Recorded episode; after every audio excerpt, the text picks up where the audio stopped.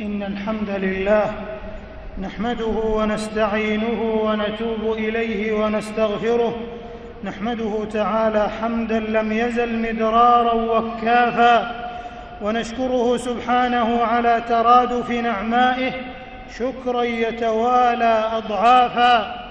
الحمد لله حمدا لا يقاومه تحميد حمد ولا تحميد حماد.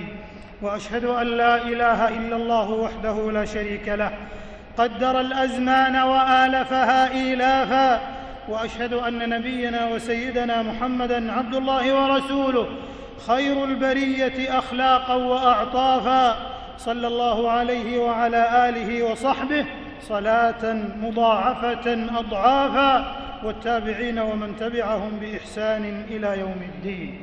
أما بعد فيا عباد الله اتقوا الله ربكم تبارك وتعالى واشكروه وأطيعوه ولا تعصوه. اشكروه على نعمه الباطنة والظاهرة وعلى آلائه المتوافرة المتكاثرة. تفوزوا بخير الدنيا ونعيم الآخرة. الشكر يفتح أبوابا مغلقة. لله فيها على من رامه نعم. فبادر الشكر واستغلق وثائقه واستدفع الله ما تجري به النقم. أيها المسلمون في هذه الآناء المباركات تودع أمتنا الإسلامية عاما قد مضى وتولى وتستقبل آخر وافانا بالنسمات وتدلى.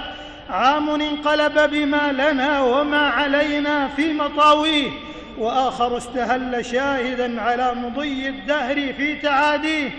فاللهم نسألك أن تبارك للأمة فيما قدرت فيه وأن تجعله عام خير وبركة وعز ونصر وتمكين للإسلام والمسلمين. عام أهاب به الزمان فاقبلا يزجي المواكب بالأهلة حفلا. اسر الحوادث فهي في أحنائه تأتي وتذهب في الممالك جولا.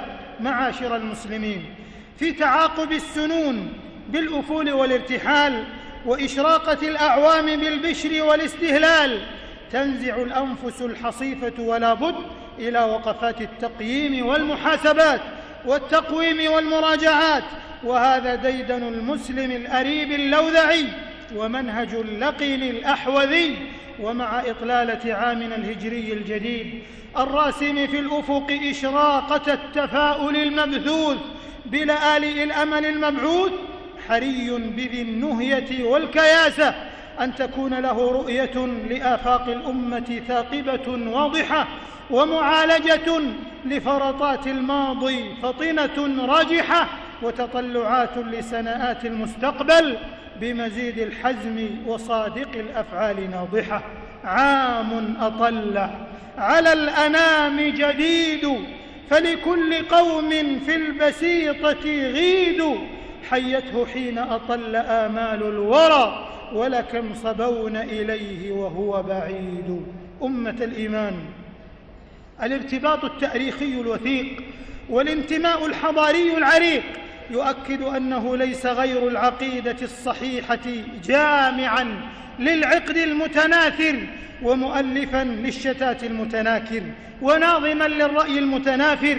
فهل تعي الأمة بعد التمزق المزري والتخلف المخزي والتيه في الأنفاق المظلمة وسراديب الغواية المعدمة أن طوق النجاة الموصل إلى بر الأمان يكمن في لزوم المنهج السلفي القويم منهج القرون المفضلة في الصحيحين من حديث عبد الله بن مسعود رضي الله عنه أن النبي صلى الله عليه وسلم قال خير الناس قرني ثم الذين يلونهم ثم الذين يلونهم.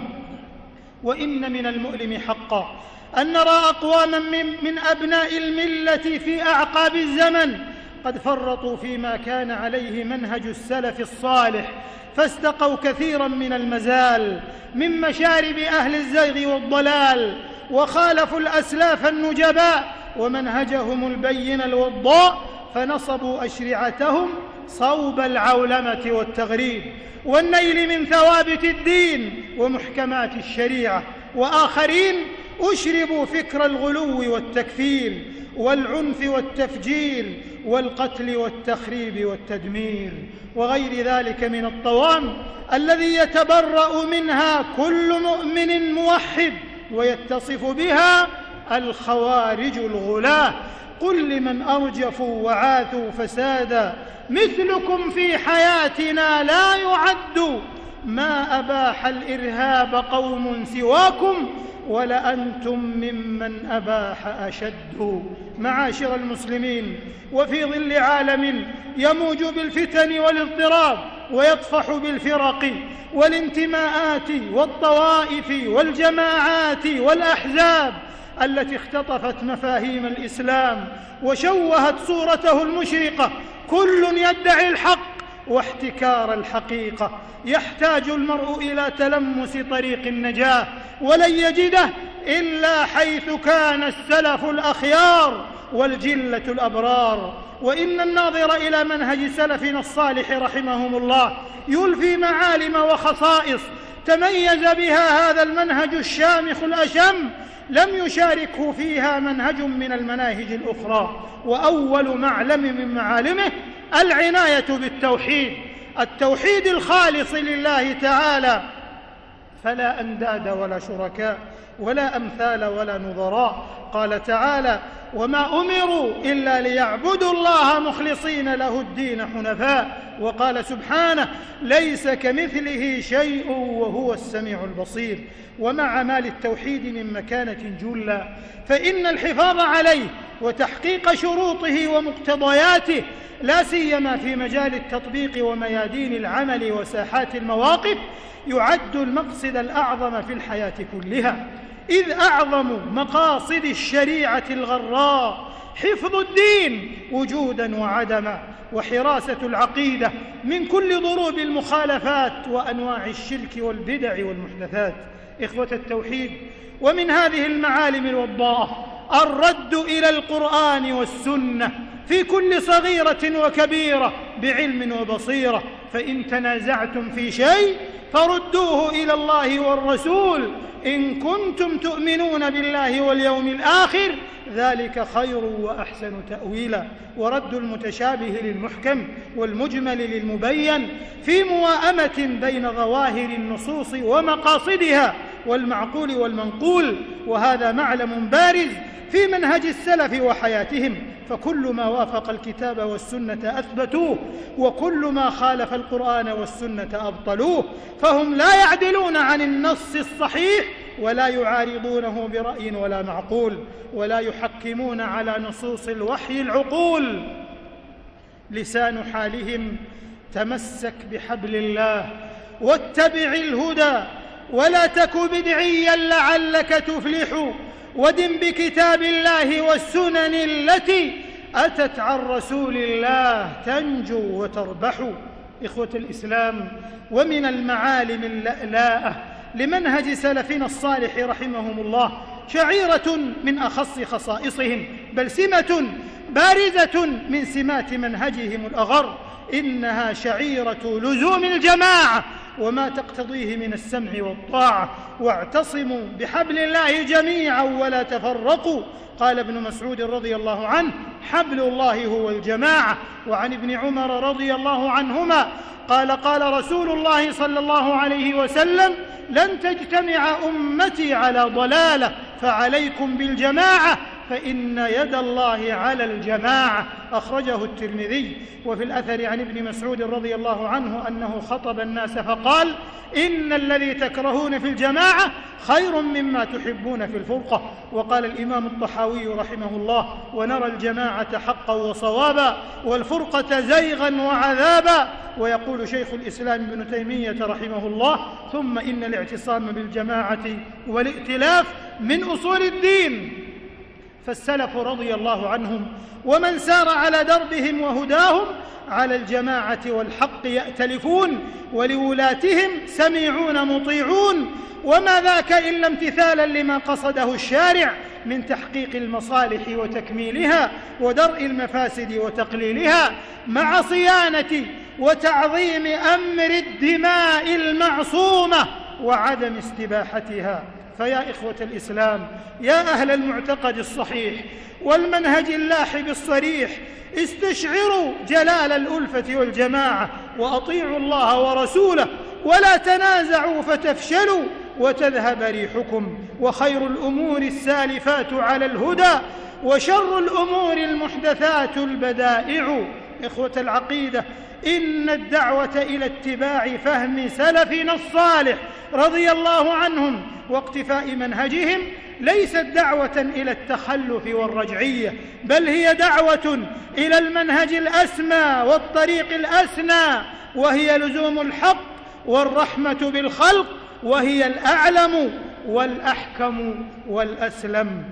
فالسلفية السلفية الحقة ليست حزبية ولا عصبية ولا مذهبية ولا طائفية بل منهج متجدد بطبعه وعقيدة أساسها كل ما يتوافق مع أحكام الإسلام ومقاصده كما أنها ليست حكرا على أحد أو جماعة أو بلد في نأي عن مسالك الإقصاء والتصنيف والتفرقة والتمييز والتعنيف واختزال المفاهيم هي دعوة شاملة لاتباع هدي المصطفى صلى الله عليه وسلم ظاهرا وباطنا وهدي أصحابه رضي الله عنهم والبعد عن البدع والمحدثات ومخالفة أهل الأهواء والضلالات والسابقون الأولون من المهاجرين والأنصار والذين اتبعوهم بإحسان رضي الله عنهم ورضوا عنه ففي هذه الآية الكريمة دلالة واضحة على اقتفاء أثر السلف من الصحابة الأبرار المهاجرين منهم والأنصار إذ هم أعدل هذه الأمة وأفضلها وأعلمها بدين الله. يقول عبد الله بن مسعود رضي الله عنه من كان منكم مستنا فليستن بمن قد مات فإن الحي لا تؤمن عليه الفتنة. أولئك أصحابنا محمد صلى الله عليه وسلم أبر هذه الأمة قلوبا وأعمقها علما وأقلها تكلفا قوم اختارهم الله لصحبة نبيه وإقامة دينه فاعرفوا لهم قدرهم فإنهم كانوا على الهدى المستقيم. وقال أمير المؤمنين عمر بن عبد العزيز رحمه الله سن رسول الله صلى الله عليه وسلم وولاة الأمر من بعده سننا الأخذ بها اتباع لكتاب الله واستكمال لطاعة الله وقوة على دين الله. ليس لأحد من الخلق تغييرها. ولا تبديلها ولا النظر في شيء خالفها. من اهتدى بها فهو المهتد ومن استنصر بها فهو المنصور ومن تركها اتبع غير سبيل المؤمنين. وولاه الله ما تولى وأصلاه جهنم وساءت مصيرا. أمة الإسلام السلفية بهذا المفهوم التأصيلي عقيدة وقيم ومنهج حياة. لا يصلح الزمان والمكان إلا به. يقول شيخ الإسلام ابن تيمية رحمه الله إن من طريقة أهل السنة والجماعة اتباع آثار الرسول صلى الله عليه وسلم باطنا وظاهرا واتباع سبيل السابقين الأولين من المهاجرين والأنصار واتباع وصية رسول الله صلى الله عليه وسلم حيث قال عليكم بسنتي وسنة الخلفاء الراشدين المهديين من بعدي تمسكوا بها وعضوا عليها بالنواجذ وإياكم ومحدثات الأمور فإن كل بدعة ضلالة. رواه أبو داود. انتهى كلام شيخ الإسلام رحمه الله. ولا ينافي هذا. الأخذ بالتجديد في وسائل وآليات العصر والإفادة من معطياته وتقاناته في مواكبة للمعطيات والمكتسبات ومواءمة بين الثوابت والمتغيرات. أمة الإسلام ولا يضير هذه الدعوة الغراء. الساطعة سطوع الشمس في رابعة السماء ما يعتري أفعال البشر من خلل أو زلل. فكل يؤخذ من قوله ويرد إلا رسول الهدى صلى الله عليه وسلم ونبي الرحمة عليه الصلاة والسلام. كما لا يضيرها أفعال بعض المنتسبين إليها ممن تشدد أو تساهل. فدين الله وسط بين الغالي فيه والجافي عنه وهذا لا يقتضي أبدا النيل من رموزها والوقيعة في علمائها والطعن في درر مؤلفات أساطينها واجتزاء نصوصها وسلبها عن سياقاتها الصحيحة ودلالاتها الواضحة بأفهام مغلوطة وأهواء مقصودة. ولا يكون خطأ بعض الأفراد وشططهم في فهم وتطبيق بعض المصطلحات الشرعية محسوبا على المناهج والمبادئ والأصول والثوابت مع دعوة ناشد الحق والمنصفين لعدم الإصغاء إلى الشائعات المغرضة والشعارات المحرضة. وبعد أيها المسلمون فهذه دعوة حراء. دعوة حراء. ونحن على أعتاب عام هجري جديد. للتجرد لله.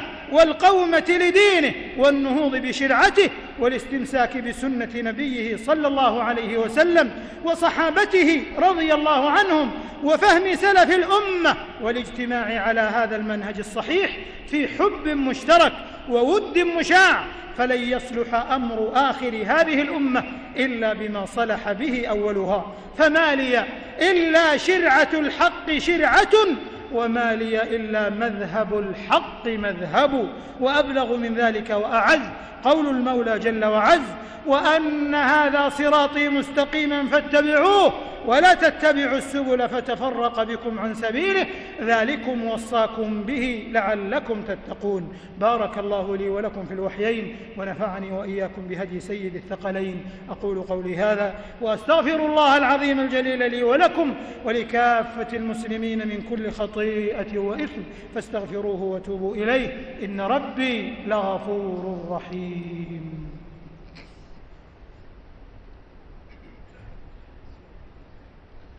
الحمد لله. أسبغ علينا نعما مباركات تتالت أفواجا وحذر ممن سعى بالفتن بين المسلمين وداجا وصلوات الله على رسوله ومصطفاه وعلى آله وصحابته البالغين من التلاحم أثباجا. والتابعين ومن تبعهم بإحسان إلى يوم الدين وسلم تسليما كثيرا.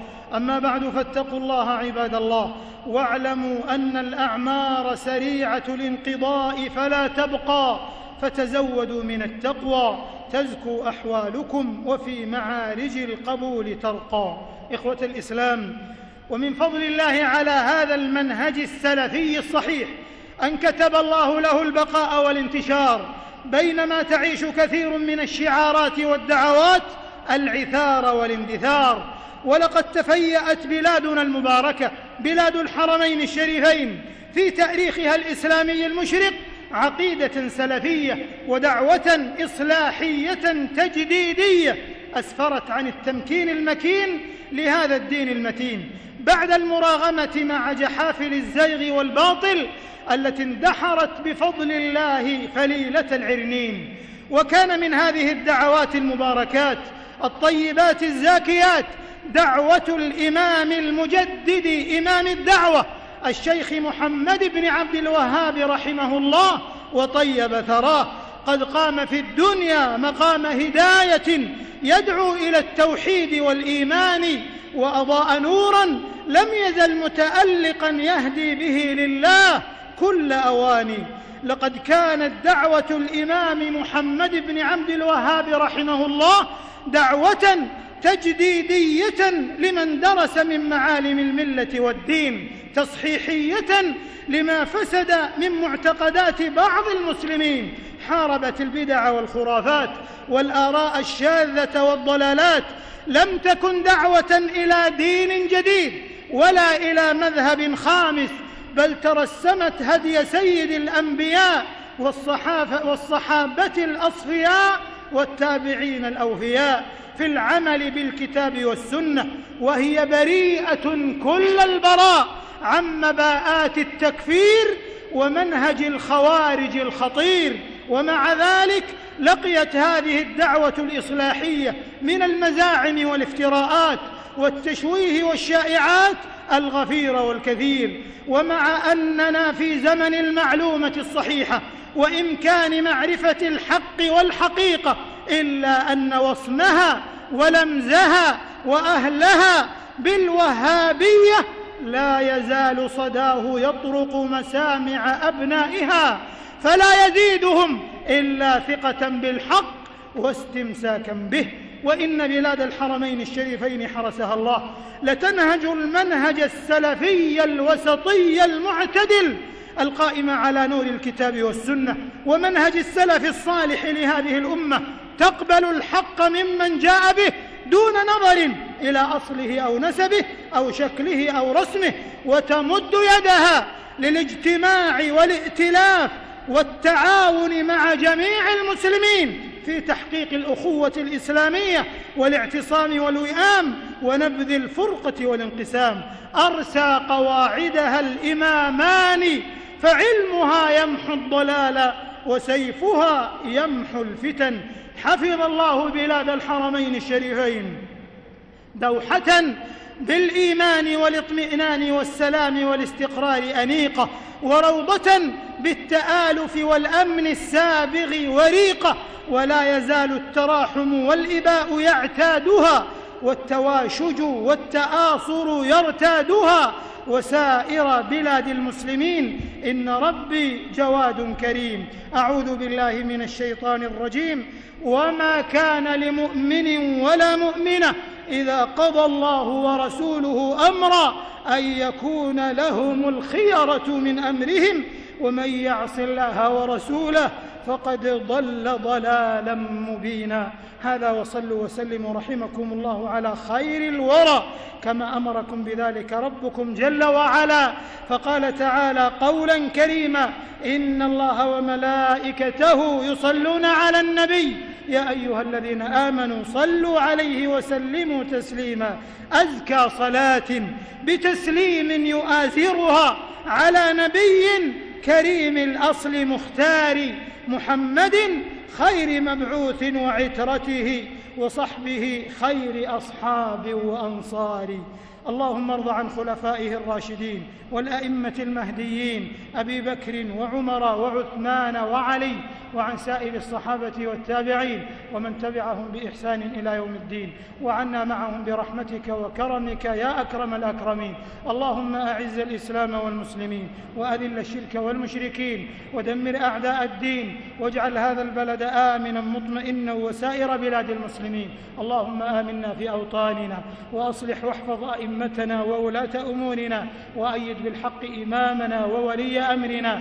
اللهم وفقه ونائبيه وإخوانه وأعوانه. إلى ما فيه عز الإسلام وصلاح المسلمين. وإلى ما فيه الخير للعباد والبلاد يا رب العالمين. اللهم وفق جميع ولاة المسلمين لتحكيم كتابك وسنة نبيك صلى الله عليه وسلم. اللهم اجعلهم رحمة على عبادك المؤمنين. اللهم يا ذا الجلال والإكرام يا حي يا قيوم يا حي يا قيوم يا حي يا قيوم برحمتك نستغيث. فلا تكلنا إلى أنفسنا ولا إلى أعمالنا طرفة عين وأصلح لنا شأننا كله. اللهم انصر إخواننا المضطهدين في دينهم في سائر الأوطان. اللهم كن لاخواننا في فلسطين والأقصى. اللهم أنقذ المسجد الأقصى من اليهود المعتدين والصهاينة الغاصبين. يا رب العالمين. اللهم كن لاخواننا في بلاد الشام وفي العراق وفي اليمن وفي كل مكان يا ذا الجلال والإكرام. اللهم أصلح أحوالهم اللهم أصلح أحوالهم واحقن دماءهم واحقن دماءهم يا ذا الجلال والإكرام. ربنا آتنا في الدنيا حسنة وفي الآخرة حسنة وقنا عذاب النار. ربنا ظلمنا أنفسنا وإن لم تغفر لنا وترحمنا لنكونن من الخاسرين. سبحان ربك رب العزة عما يصفون. وسلام على المرسلين والحمد لله رب العالمين.